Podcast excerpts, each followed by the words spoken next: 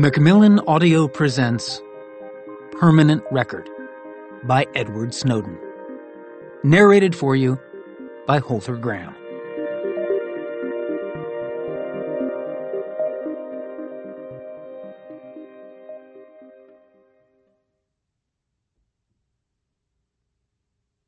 Preface My name is Edward Joseph Snowden. I used to work for the government but now I work for the public. It took me nearly three decades to recognize that there was a distinction, and when I did, it got me into a bit of trouble at the office. As a result, I now spend my time trying to protect the public from the person I used to be a spy for the Central Intelligence Agency, CIA, and National Security Agency, NSA.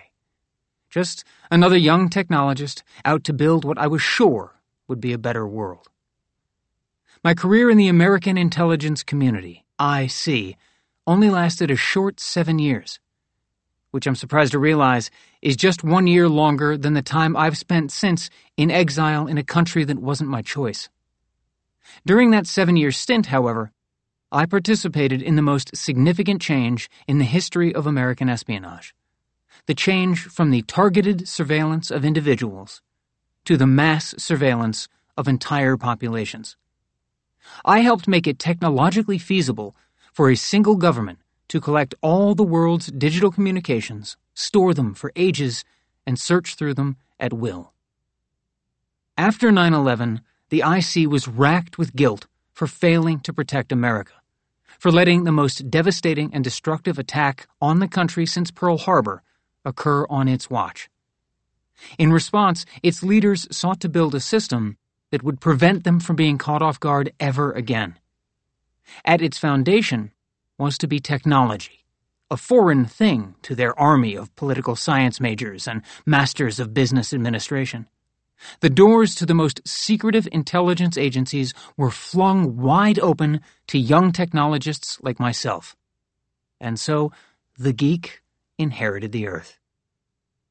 If I knew anything back then, I knew computers so I rose quickly.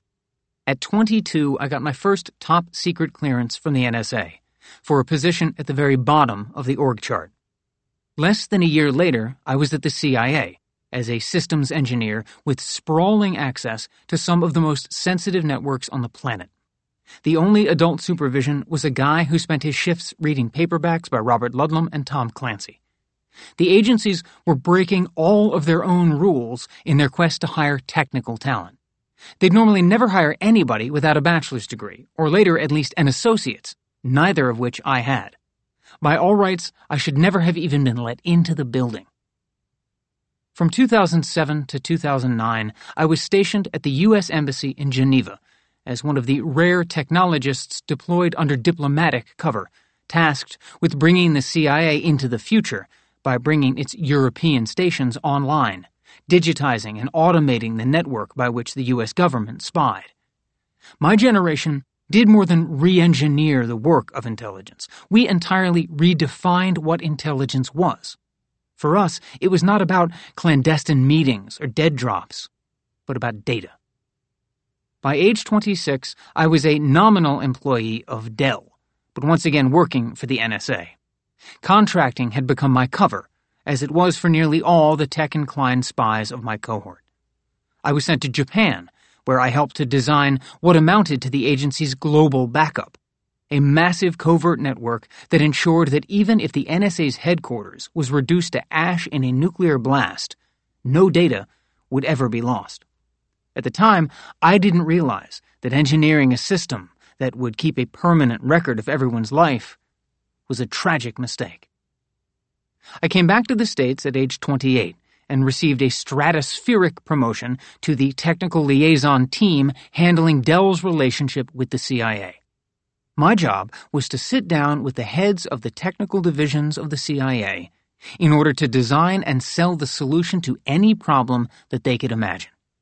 My team helped the agency build a new type of computing architecture, a cloud the first technology that enabled every agent, no matter where they were physically located, to access and search any data they needed, no matter the distance. In sum, a job managing and connecting the flow of intelligence gave way to a job figuring out how to store it forever, which in turn gave way to a job making sure it was universally available and searchable. These projects came into focus for me in Hawaii, where I moved to take a new contract with the NSA at the age of 29. Up until then, I'd been laboring under the doctrine of need to know, unable to understand the cumulative purpose behind my specialized, compartmentalized tasks. It was only in paradise that I was finally in a position to see how all my work fit together, meshing like the gears of a giant machine to form a system of global mass surveillance. Deep in a tunnel under a pineapple field, a subterranean Pearl Harbor era former airplane factory, I sat at a terminal from which I had practically unlimited access to the communications of nearly every man, woman, and child on Earth who'd ever dialed a phone or touched a computer. Among those people were about 320 million of my fellow American citizens, who, in the regular conduct of their everyday lives, were being surveilled in gross contravention of not just the Constitution of the United States, but the basic values of any free society. The reason you're listening to this book is that I did a dangerous thing for a man in my position. I decided to tell the truth. I collected internal IC documents that gave evidence of the U.S. government's lawbreaking and turned them over to journalists who vetted and published them to a scandalized world. This book is about what led up to that decision, the moral and ethical principles that informed it, and how they came to be, which means that it's also about my life. What makes a life? More than what we say, more even than what we do, a life is also what we love and what we believe in.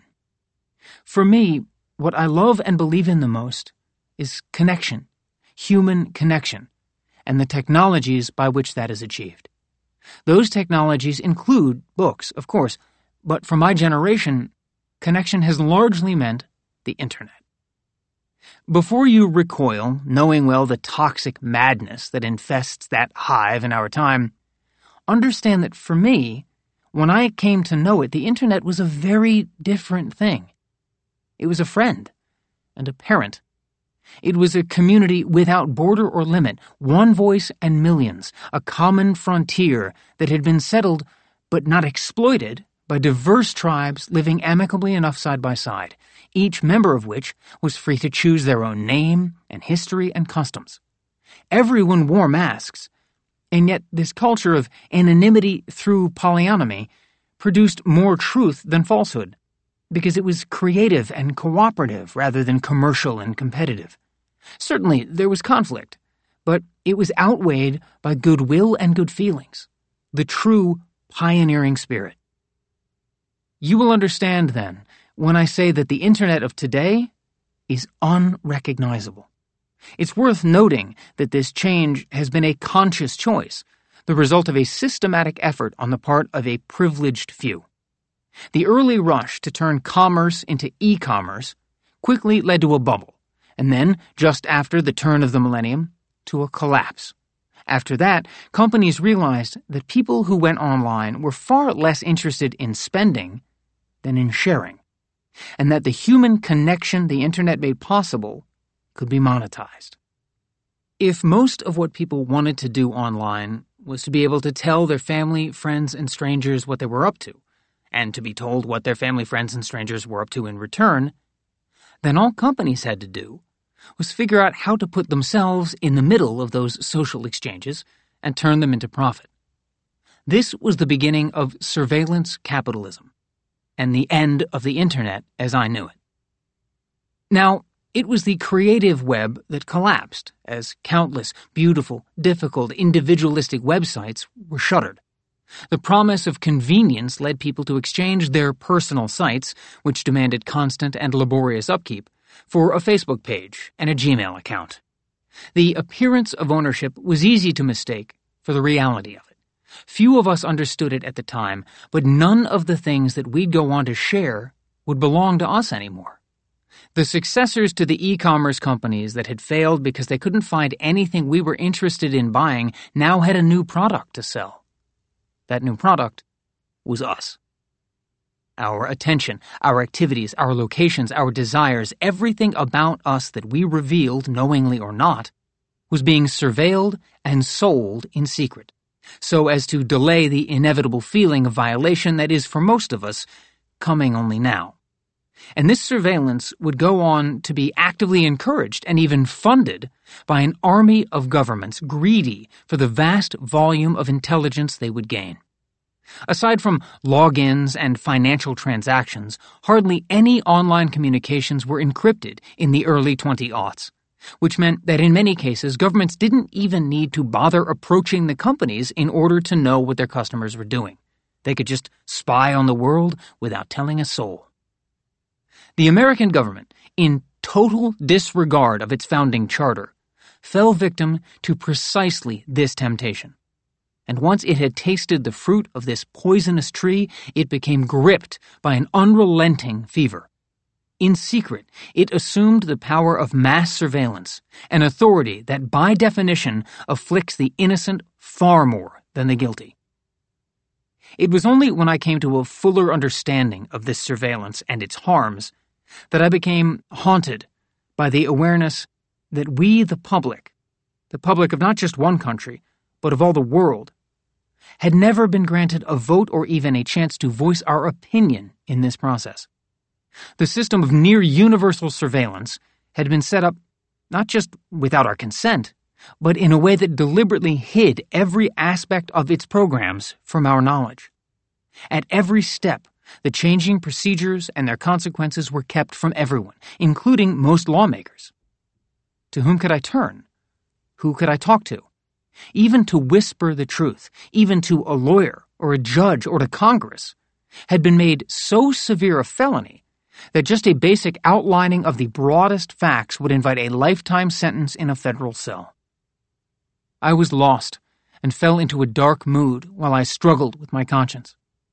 I love my country, and I believe in public service. My whole family, my whole family line for centuries is filled with men and women who have spent their lives serving this country and its citizens. I myself had sworn an oath of service not to an agency, nor even a government, but to the public in support and defense of the Constitution, whose guarantee of civil liberties had been so flagrantly violated. Now I was more than part of that violation. I was party to it. All of that work, all of those years, who was I working for?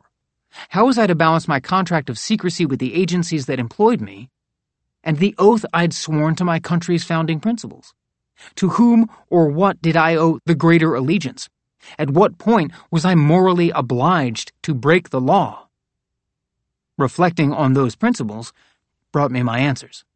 I realized that coming forward and disclosing to journalists the extent of my country's abuses wouldn't be advocating for anything radical, like the destruction of the government or even of the IC. It would be a return to the pursuit of the government's and the IC's own stated ideals. The freedom of a country can only be measured by its respect for the rights of its citizens. And it's my conviction that these rights are in fact limitations of state power that define exactly where and when a government may not infringe into that domain of personal or individual freedoms that during the American Revolution was called liberty, and during the Internet Revolution is called privacy. It's been six years since I came forward because I witnessed a decline in the commitment of so called advanced governments throughout the world to protecting this privacy, which I regard, and the United Nations regards, as a fundamental human right. In the span of those years, however, this decline has only continued as democracies regress into authoritarian populism. Nowhere has this regression been more apparent than in the relationship of governments to the press. The attempts by elected officials to delegitimize journalism have been aided and abetted by a full on assault on the principle of truth. What is real is being purposefully conflated with what is fake through technologies that are capable of scaling that conflation into unprecedented global confusion. I know this process intimately enough because the creation of irreality has always been the intelligence community's darkest art. The same agencies that, over the span of my career alone, had manipulated intelligence to create a pretext for war and used illegal policies and a shadow judiciary to permit kidnapping as extraordinary rendition, torture as enhanced interrogation, and mass surveillance as bulk collection, didn't hesitate for a moment to call me a Chinese double agent, a Russian triple agent, and worse, a millennial. They were able to say so much and so freely, in large part because I refused to defend myself. From the moment I came forward to the present, I was resolute about never revealing any details of my personal life that might cause further distress to my family and friends, who were already suffering enough for my principles.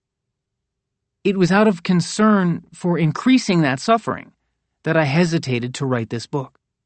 Ultimately, the decision to come forward with evidence of government wrongdoing was easier for me to make than the decision here to give an account of my life.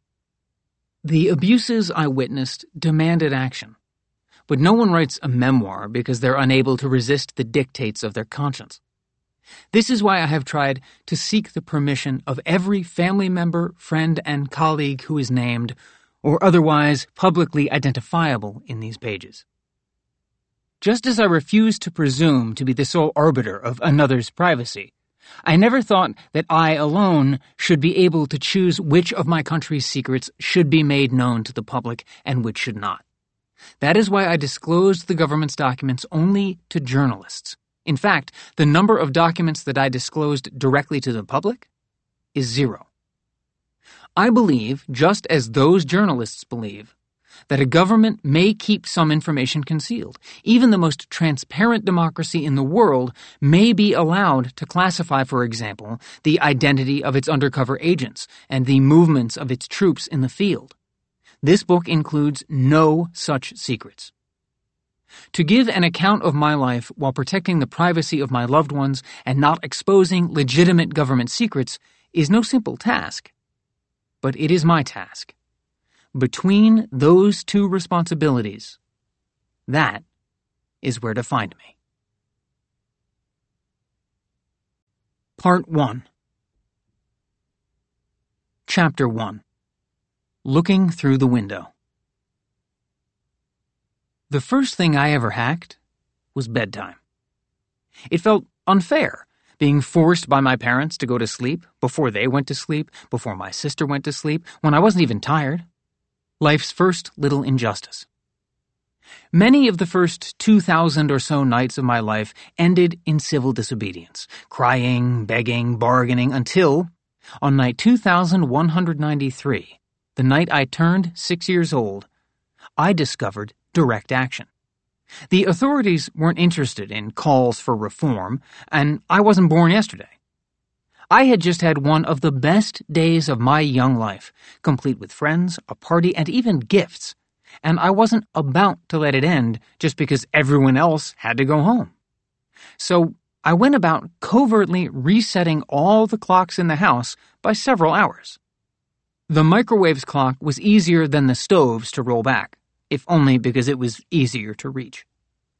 When the authorities, in their unlimited ignorance, failed to notice, I was mad with power, galloping laps around the living room. I, the master of time, would never again be sent to bed. I was free. And so it was that I fell asleep on the floor, having finally seen the sunset on June 21st, the summer solstice, the longest day of the year.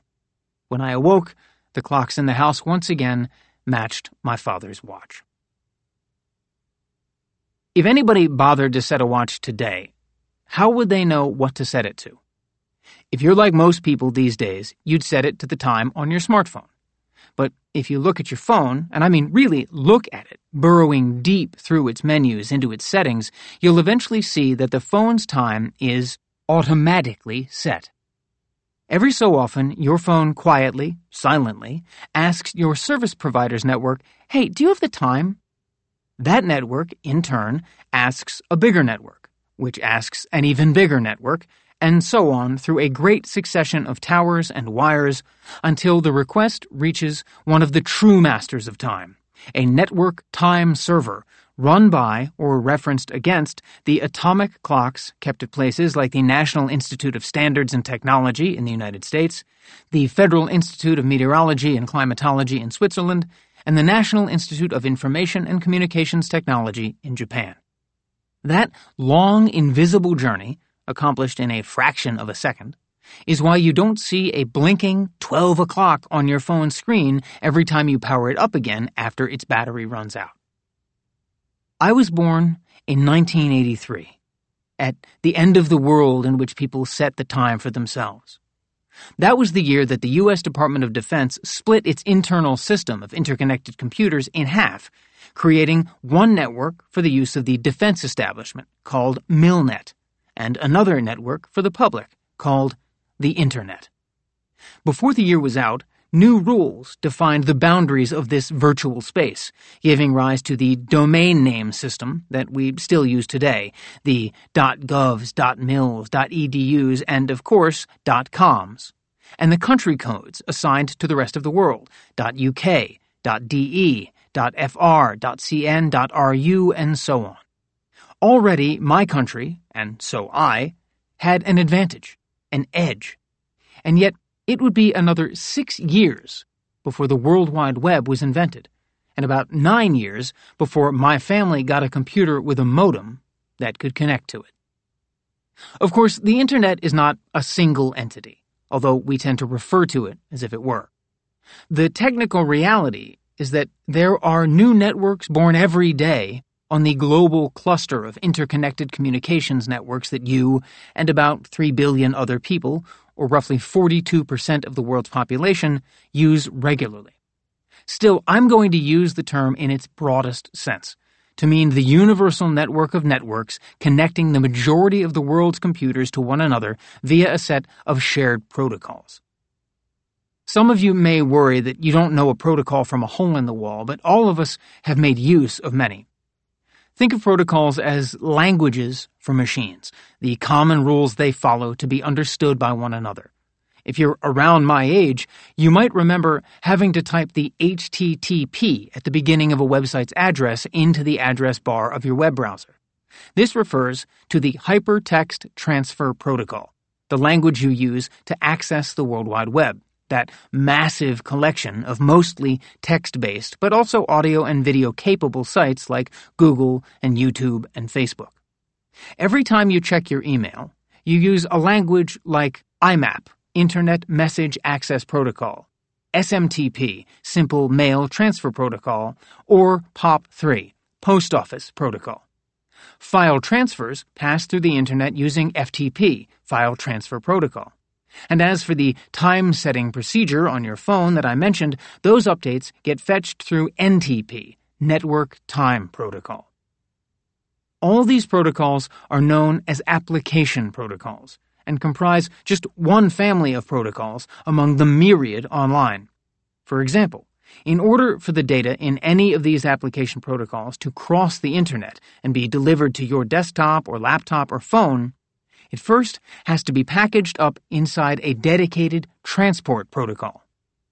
Think of how the regular snail mail postal service prefers you to send your letters and parcels in their standard size envelopes and boxes. TCP, Transmission Control Protocol, is used to route, among other applications, web pages and email. UDP, User Datagram Protocol, is used to route more time sensitive, real time applications, such as internet telephony, and live broadcasts. Any recounting of the multi layered workings of what in my childhood was called cyberspace, the net, the infobahn, and the information superhighway is bound to be incomplete. But the takeaway is this these protocols have given us the means to digitize and put online damn near everything in the world that we don't eat, drink, wear, or dwell in. The Internet has become almost as integral to our lives as the air through which so many of its communications travel. And, as we've all been reminded, every time our social media feeds alert us to a post that tags us in a compromising light, to digitize something is to record it in a format that will last forever. here's what strikes me when I think back to my childhood, particularly those first nine internet less years. I can't account for everything that happened back then because I have only my memory to rely on. The data just doesn't exist. When I was a child, the unforgettable experience was not yet a threateningly literal technological description, but a passionate metaphorical prescription of significance. My first words, my first steps, my first lost tooth, my first time riding a bicycle. My generation was the last in America, and perhaps even in world history, for which this is true, the last undigitized generation, whose childhoods aren't up on the cloud, but are mostly trapped in analog formats like handwritten diaries and Polaroids and VHS cassettes, tangible and imperfect artifacts that degrade with age and can be lost irretrievably. My schoolwork was done on paper with pencils and erasers not on networked tablets that logged my keystrokes. My growth spurts weren't tracked by smart home technologies, but notched with a knife into the wood of the door frame of the house in which I grew up. We lived in a grand old red brick house on a little patch of lawn shaded by dogwood trees and strewn in summer with white magnolia flowers that served as cover for the plastic army men I used to crawl around with. The house had an atypical layout. Its main entrance was on the second floor, accessed by a massive brick staircase. This floor was the primary living space, with the kitchen, dining room, and bedrooms. Above this main floor was a dusty, cobwebbed, and forbidden attic given over to storage, haunted by what my mother promised me were squirrels, but what my father insisted were vampire werewolves that would devour any child foolish enough to venture up there. Below the main floor was a more or less finished basement, a rarity in North Carolina, especially so close to the coast. Basements tended to flood, and ours certainly was perennially damp, despite the constant workings of the dehumidifier and sump pump. At the time my family moved in, the back of the main floor was extended and divided up into a laundry room, a bathroom, my bedroom, and a den outfitted with a TV and a couch. From my bedroom, I had a view of the den through the window set into what had originally been the exterior wall of the house. This window, which once looked outside, now looked inside. For nearly all the years that my family spent in that house in Elizabeth City, this bedroom was mine, and its window was too. Though the window had a curtain, it didn't provide much, if any, privacy.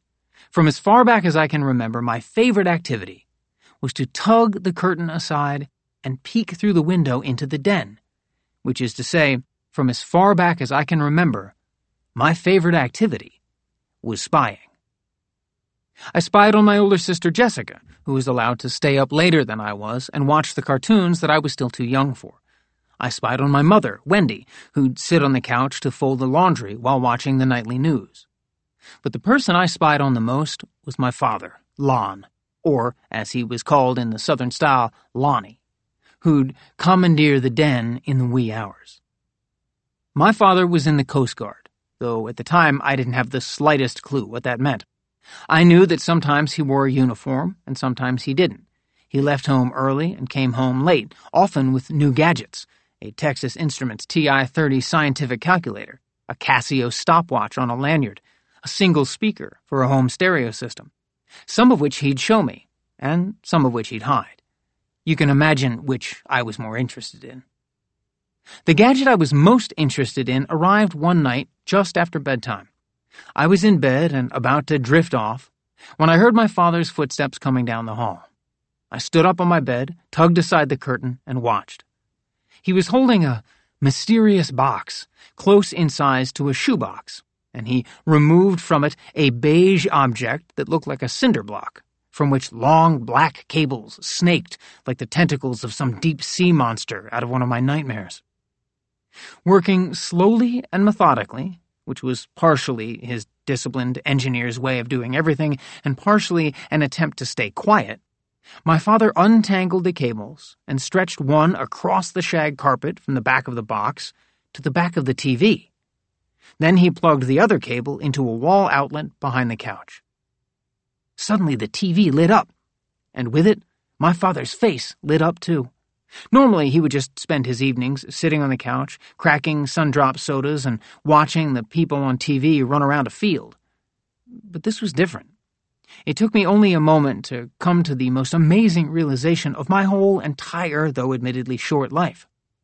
My father was controlling what was happening on TV.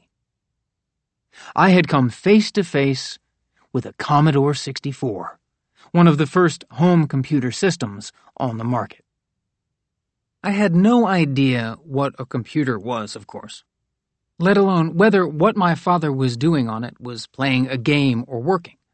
Although he was smiling and seemed to be having fun, he was also applying himself to what was happening on screen with the same intensity with which he applied himself to every mechanical task around the house. I knew only one thing. Whatever he was doing, I wanted to do it too. After that, whenever my father came into the den to break out the beige brick, I'd stand up on my bed, tug away the curtain, and spy on his adventures. One night, the screen showed a falling ball and a bar at the bottom. My father had to move the bar horizontally to hit the ball, bounce it up, and knock down a wall of multicolored bricks. Arkanoid. On another night, he sat before a screen of multicolored bricks in different shapes. They were always falling, and as they fell, he moved and rotated them to assemble them into perfect rows, which immediately vanished. Tetris.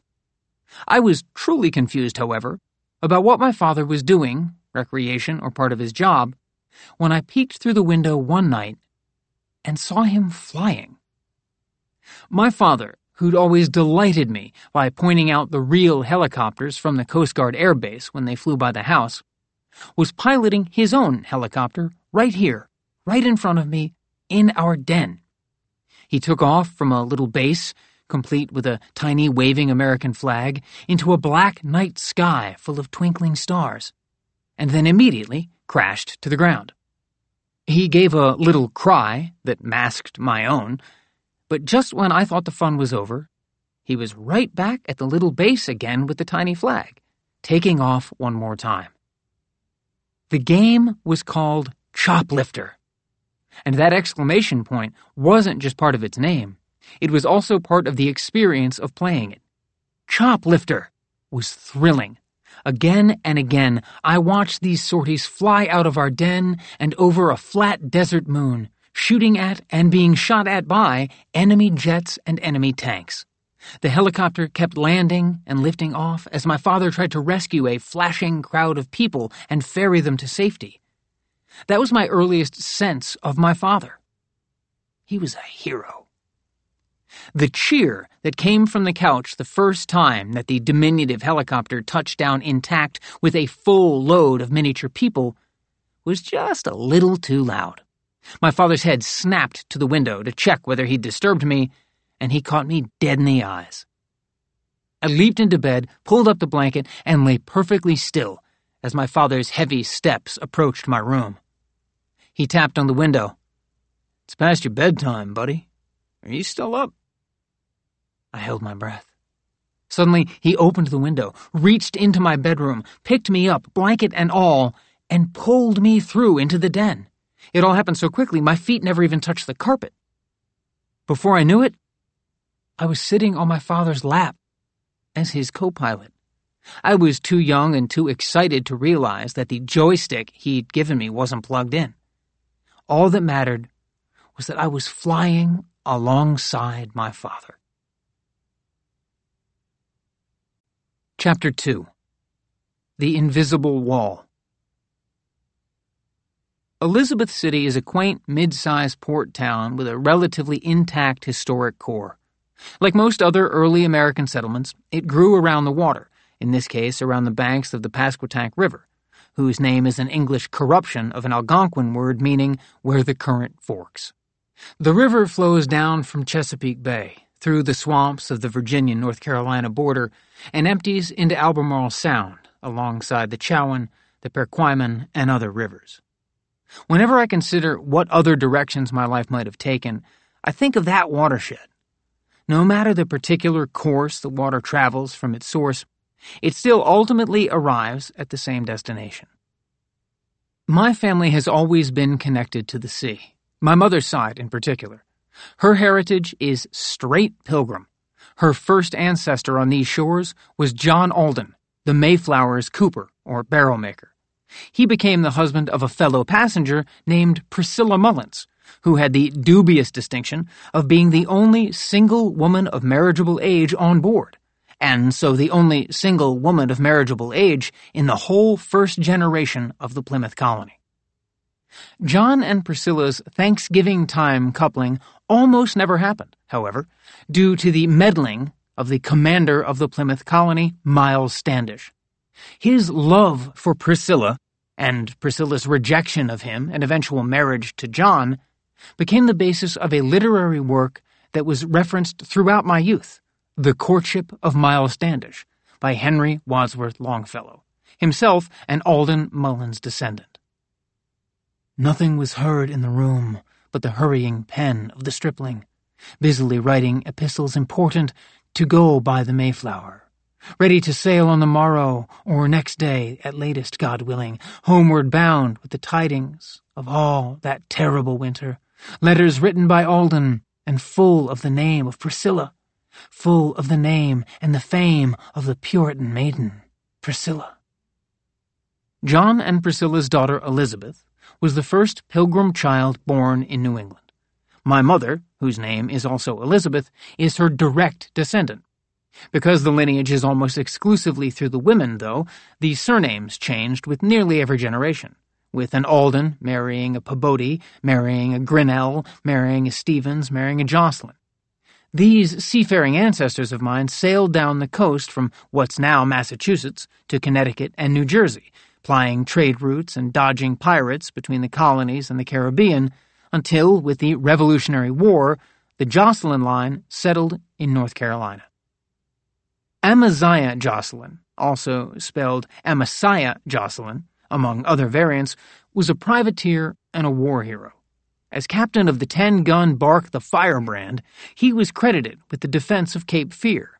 Following American independence, he became the U.S. Navy agent, or supply officer, of the port of Wilmington, where he also established the city's first chamber of commerce, which he called, funnily enough, the Intelligence Office.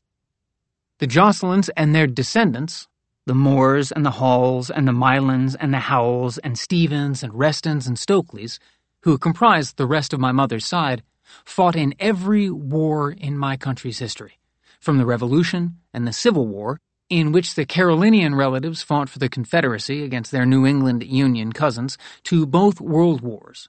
Mine is a family that has always answered the call of duty. My maternal grandfather, whom I call Pop, is better known as Rear Admiral Edward J. Barrett.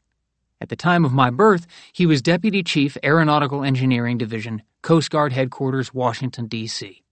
He'd go on to hold various engineering and operational commands, from Governor's Island, New York City, to Key West, Florida, where he was director of the Joint Interagency Task Force East, a multi agency, multinational U.S. Coast Guard led force dedicated to the interdiction of narcotics trafficking in the Caribbean. I wasn't aware of how high up the ranks Pop was rising, but I knew that the welcome to command ceremonies became more elaborate as time went on, with longer speeches and larger cakes. I remember the souvenir I was given by the artillery guard at one of them the shell casing of a 40 millimeter round, still warm and smelling like powdered hell, which had just been fired in a salute in Pop's honor.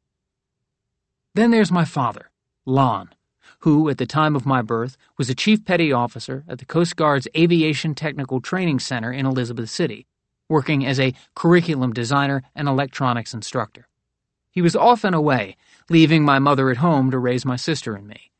To give us a sense of responsibility, she gave us chores. To teach us how to read, she labeled all our dresser drawers with their contents socks, underwear, she would load us into our red flyer wagon and tow us to the local library, where I immediately made for my favorite section, the one that I called Big Machines. Whenever my mother asked me if I was interested in any specific big machine, I was unstoppable. Dump trucks and steamrollers and forklifts and cranes and. Is that all, buddy? Oh, I'd say, and also cement mixers and bulldozers and. My mother loved giving me math challenges.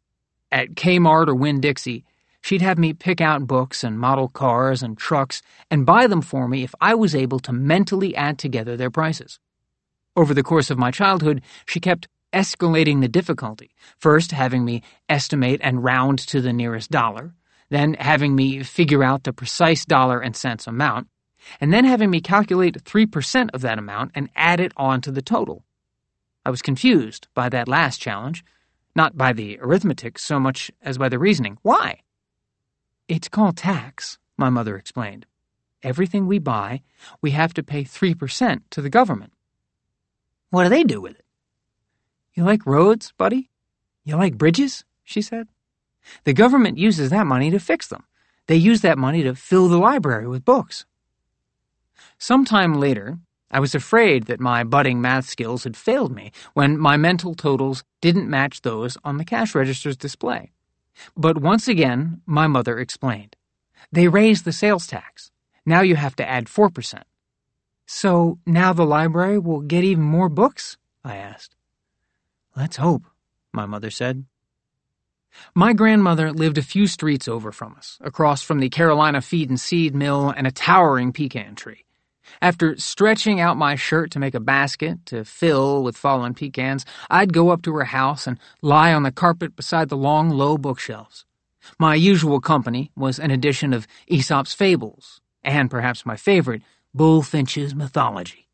I would leaf through the pages, pausing only to crack a few nuts while I absorbed accounts of flying horses, intricate labyrinths, and serpent haired gorgons who turned mortals to stone.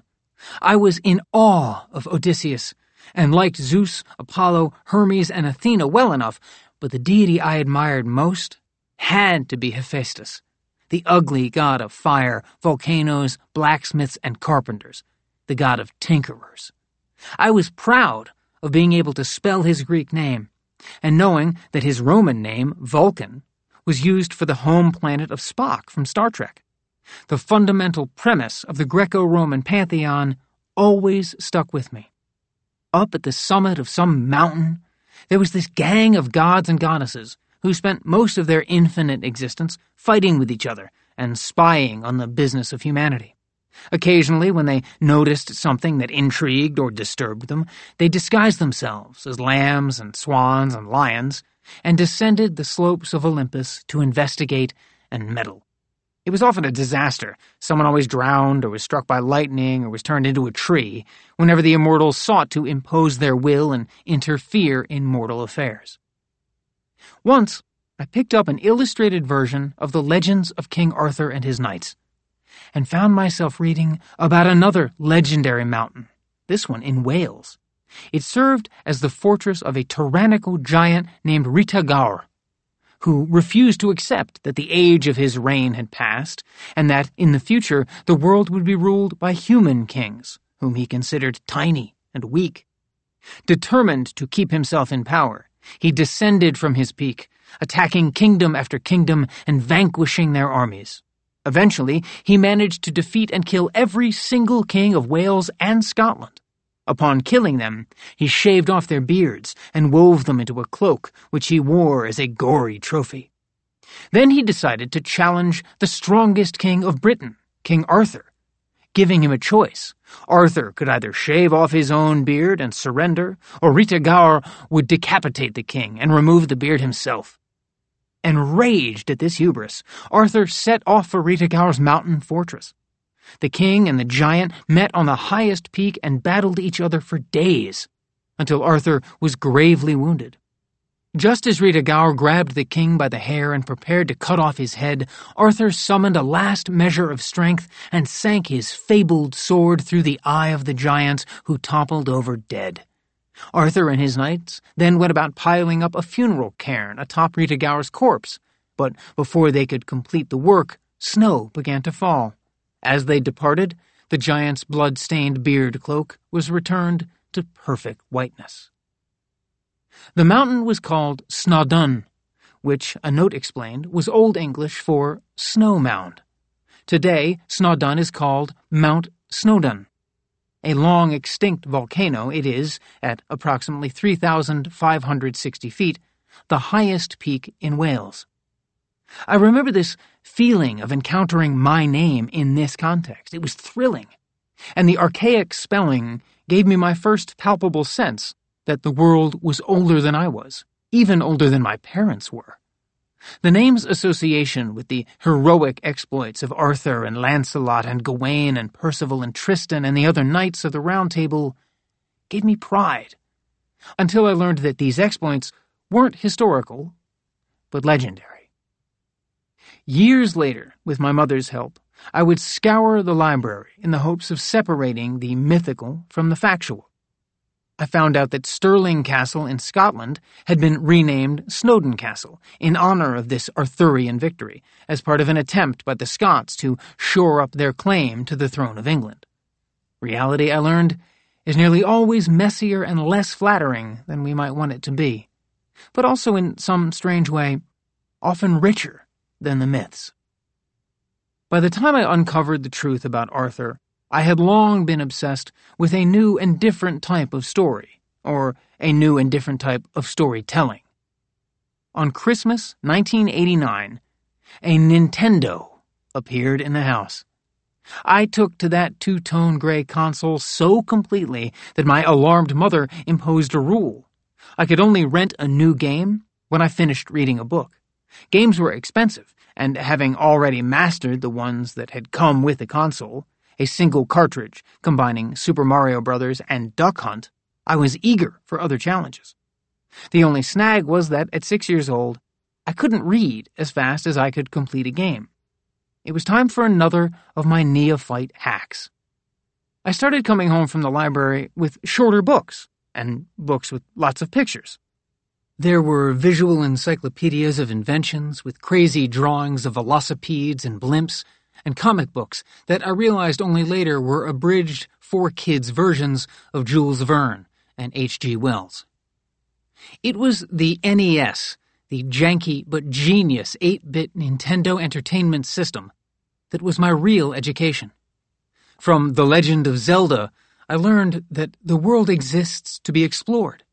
From Mega Man, I learned that my enemies have much to teach. And from Duck Hunt, well, Duck Hunt taught me that even if someone laughs at your failures, it doesn't mean you get to shoot them in the face. Ultimately, though, it was Super Mario Bros. that taught me what remains perhaps the most important lesson of my life. I am being perfectly sincere.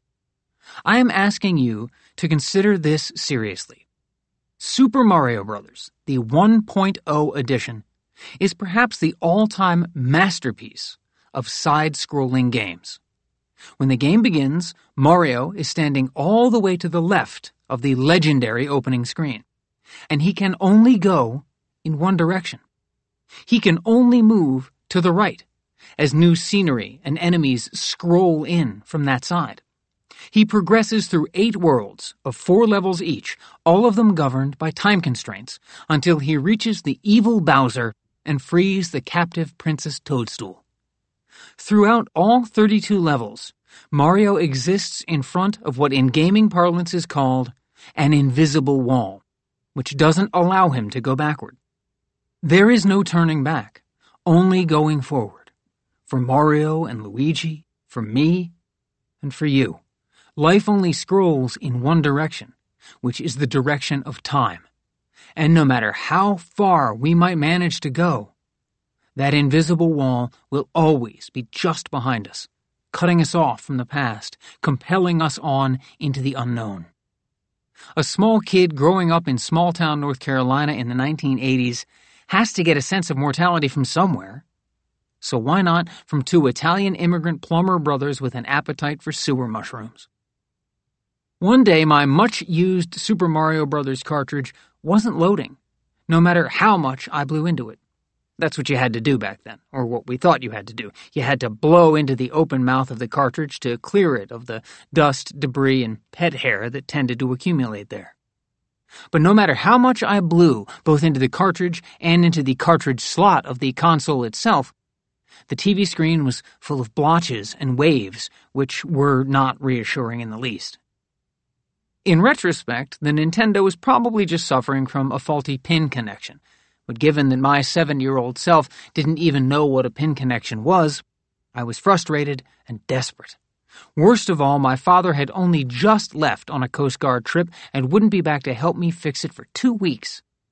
I knew of no Mario style time warping tricks or pipes to dive into that would make those weeks pass quicker, so I resolved to fix the thing myself. If I succeeded, I knew my father would be impressed. I went out to the garage to find his gray metal toolbox. I decided that to figure out what was wrong with the thing, first I had to take it apart. Basically, I was just copying, or trying to copy, the same motions that my father went through whenever he sat at the kitchen table repairing the house's VCR or cassette deck, the two household machines that, to my eye, the Nintendo console most closely resembled. It took me about an hour to dismantle the console, with my uncoordinated and very small hands trying to twist a flat screwdriver into Phillips head screws, but eventually I succeeded. The console's exterior was a dull monochrome gray, but the interior was a welter of colors. It seemed like there was an entire rainbow of wires and glints of silver and gold jutting out of the green as grass circuit board. I tightened a few things here, loosened a few things there, more or less at random, and blew on every part. After that, I wiped them all down with a paper towel. Then I had to blow on the circuit board again to remove the bits of paper towel that had gotten stuck to what I now know were the pins. Once I'd finished my cleaning and repairs, it was time for reassembly. Our Golden Lab treasure might have swallowed one of the tiny screws, or maybe it just got lost in the carpet or under the couch and I must not have put all the components back in the same way I'd found them because they barely fit into the console shell. The shell's lid kept popping off, so I found myself squeezing the components down the way you try to shut an overstuffed suitcase. Finally, the lid snapped into place, but only on one side. The other side bulged up, and snapping that side into place only caused the first side to bulge. I went back and forth like that for a while until I finally gave up and plugged the unit in again. I pressed the power button, and nothing. I pressed the reset button, and nothing. Those were the only two buttons on the console. Before my repairs, the light next to the buttons had always glowed molten red, but now even that was dead. The console just sat there, lopsided and useless, and I felt a surge of guilt and dread. My father, when he came home from his Coast Guard trip, wasn't going to be proud of me. He was going to jump on my head like a Goomba. But it wasn't his anger I feared, so much as his disappointment. To his peers, my father was a master electronic systems engineer who specialized in avionics. To me, he was a household mad scientist who tried to fix everything himself electrical outlets, dishwashers, hot water heaters, and AC units. I'd work as his helper whenever he'd let me, and in the process, I'd come to know both the physical pleasures of manual work and the intellectual pleasures of basic mechanics, along with the fundamental principles of electronics, the differences between voltage and current, between power and resistance. Every job we undertook together would end either in a successful act of repair or a curse as my father would fling the unsalvageable piece of equipment across the room and into the cardboard box of things that can't be unbroken. I never judged him for these failures. I was always too impressed by the fact that he had dared to hazard an attempt. When he returned home and found out what I'd done to the NES, he wasn't angry, much to my surprise. He wasn't exactly pleased either, but he was patient. He explained that understanding why and how things had gone wrong was every bit as important as understanding what component had failed. Figuring out the why and how would let you prevent the same malfunction from happening again in the future. He pointed to each of the console's parts in turn, explaining not just what it was, but what it did, and how it interacted with all the other parts to contribute to the correct working of the mechanism. Only by analyzing a mechanism in its individual parts were you able to determine whether its design was the most efficient to achieve its task. If it was the most efficient, just malfunctioning, then you fixed it. But if not, then you made modifications to improve the mechanism. This was the only proper protocol for repair jobs, according to my father, and nothing about it was optional. In fact, this was the fundamental responsibility you had to technology. Like all my father's lessons, this one had broad applications beyond our immediate task. Ultimately, it was a lesson in the principle of self reliance, which my father insisted that America had forgotten sometime between his own childhood and mine. Ours was now a country in which the cost of replacing a broken machine with a newer model was typically lower than the cost of having it fixed by an expert, which itself was typically lower than the cost of sourcing the parts and figuring out how to fix it yourself. This fact alone virtually guaranteed technological tyranny, which was perpetuated not by the technology itself, but by the ignorance of everyone who used it daily and yet failed to understand it. To refuse to inform yourself about the basic operation and maintenance of the equipment you depended on was to passively accept that tyranny and agree to its terms. When your equipment works, you'll work. But when your equipment breaks down, you'll break down too. Your possessions would possess you. It turned out that I had probably just broken a solder joint, but to find out exactly which one, my father wanted to use special test equipment that he had access to at his laboratory at the Coast Guard base. I suppose he could have brought the test equipment home with him, but for some reason he brought me to work instead. I think he just wanted to show me his lab. He'd decided I was ready. I wasn't. I'd never been anywhere so impressive. Not even the library, not even the Radio Shack at the Lynnhaven Mall. What I remember most are the screens. The lab itself was dim and empty, the standard issue beige and white of government construction.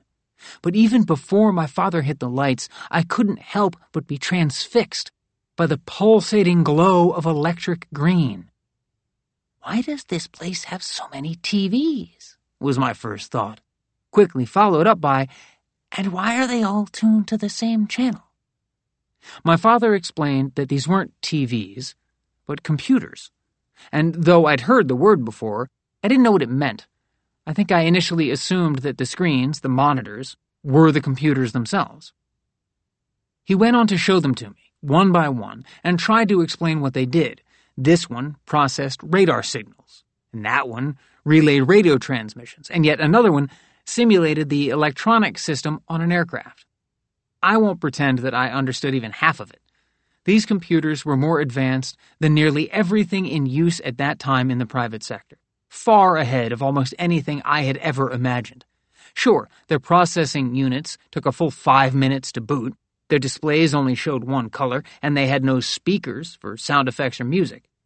But those limitations only marked them as serious. My father plopped me down in a chair, raising it until I could just about reach the desk and the rectangular hunk of plastic that was on it. For the first time in my life, I found myself in front of a keyboard. My father had never let me type on his Commodore 64, and my screen time had been restricted to video game consoles with their purpose built controllers.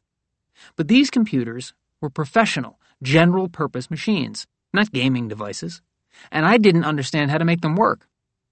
There was no controller, no joystick, no gun. The only interface was that flat hunk of plastic set with rows of keys printed with letters and numbers.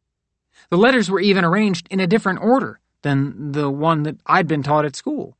The first letter was not A, but Q, followed by W, E, R, T, and Y. At least the numbers were in the same order in which I'd learned them.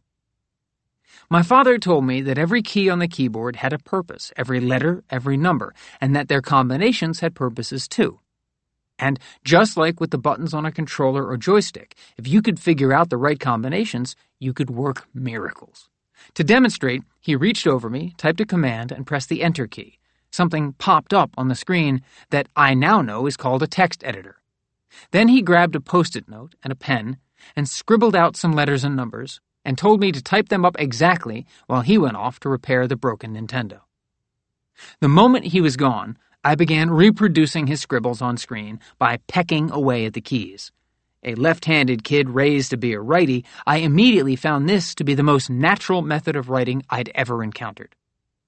10. Input. Quote, what is your name? Question mark, close quote, semicolon, name dollar sign. 20. Print. Quote, hello, comma, close quote, plus name dollar sign, plus quote, exclamation point, close quote. It may sound easy to you, but you're not a young child. I was. I was a young child with chubby, stubby fingers, who didn't even know what quotation marks were, let alone that I had to hold down the shift key in order to type them. After a whole lot of trial and a whole lot of error, I finally succeeded in finishing the file. I pressed enter, and in a flash, the computer was asking me a question. What is your name? I was fascinated the note didn't say what I was supposed to do next, so I decided to answer and pressed my new friend enter once more. Suddenly, out of nowhere, Hello, Eddie! wrote itself on screen in a radioactive green that floated atop the blackness. This was my introduction to programming and to computing in general. A lesson in the fact that these machines do what they do because somebody tells them to, in a very special, very careful way and that somebody can even be seven years old. Almost immediately, I grasped the limitations of gaming systems. They were stifling in comparison to computer systems. Nintendo, Atari, Sega, they all confined you to levels and worlds that you could advance through, even defeat, but never change.